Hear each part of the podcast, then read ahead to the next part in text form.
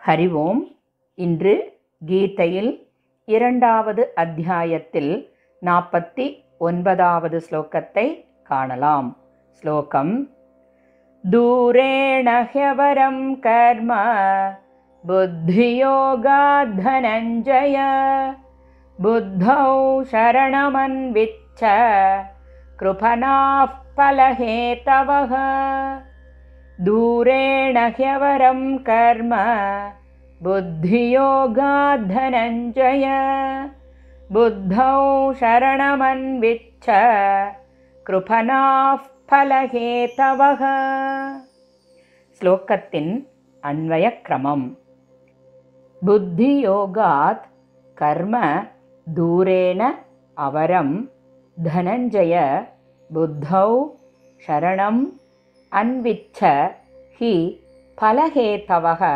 கிருபணாகா ஸ்லோகத்தின் பாவார்த்தம். புத்தியோகத்தை காட்டிலும் அதாவது சமநிலையை காட்டிலும் பலனை எதிர்பார்த்து செய்யும் கர்மம் மிகவும் தாழ்ந்தது. ஆகவே ஹே தனஞ்சயா நீ சமபுத்தியில் தஞ்சம் அடைவாயாக. ஏனெனில் பலனுக்கு தம்மை காரணமாக்கிக் கொள்பவர்கள் மிகவும் இழிந்தவர்கள் ஸ்லோகத்தின் தாத்பரியம். முந்தைய ஸ்லோகத்தில் பலனில் பற்று வைத்து செய்யப்படும் கர்மத்தை காட்டிலும் கர்ம பலனில் பற்றில்லாது மனதை சமநிலை வைத்து செய்யப்படும் கர்மமே யோகம் என்று பகவான் விளக்கினார். இங்கு புத்தி சமநிலை பெற்று செய்யக்கூடிய கர்மா யோகமாக ஆகின்றது. ஆனால் பலனை எதிர்பார்த்து கர்மத்தை செய்தல் மிகவும் தாழ்ந்த செயலாக ஆகின்றது. இங்கு கர்மமும் கர்ம பலனும் தோன்றி அழியக்கூடியவை ஆகும். ஆனால் சமநிலை என்கின்ற யோகமானது நித்தியமானது ஆகும். அது ஒரு பொழுதும் மாறுதல் அடைவதில்லை. கர்மம் என்பது உலகத்தில் உள்ள அனைத்து உயிர்களிடத்திலும் காணப்படும் செயல் ஆகும். இந்த கர்மத்தின் மூலம் பிறப்பு இறப்பு என்பது தொடர்ந்து ஏற்பட்டு கொண்டே இருக்கின்றது. இதிலிருந்து விடுபடுவதற்கு மனிதனுக்கு மட்டுமே வாய்ப்பு உள்ளது.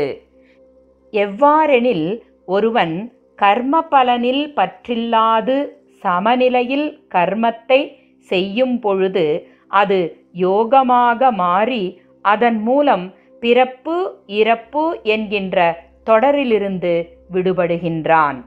கர்மத்தின் பலனை எதிர்பார்த்து செய்யக்கூடிய செயலும் புத்தியோகத்தின் மூலம் கர்ம பலனை எதிர்பாராது செய்யும் செயலும் ஒரே மனிதனிடத்தில் காண முடிவது இல்லை. மேலும் கர்மம் கர்ம பலன் கர்ம பலத்திற்கான உபகரணங்கள் உடல் ஆகிய கரணங்களுடன் தனது தொடர்பை ஒருவன் இணைத்து கொள்வதே கர்ம பலனிற்கான காரணம் ஆகின்றது. இவ்வாறு கர்ம பலனிற்கு தன்னை காரணமாக்கிக் கொள்வது மிகவும் இழிந்தது ஆகும்.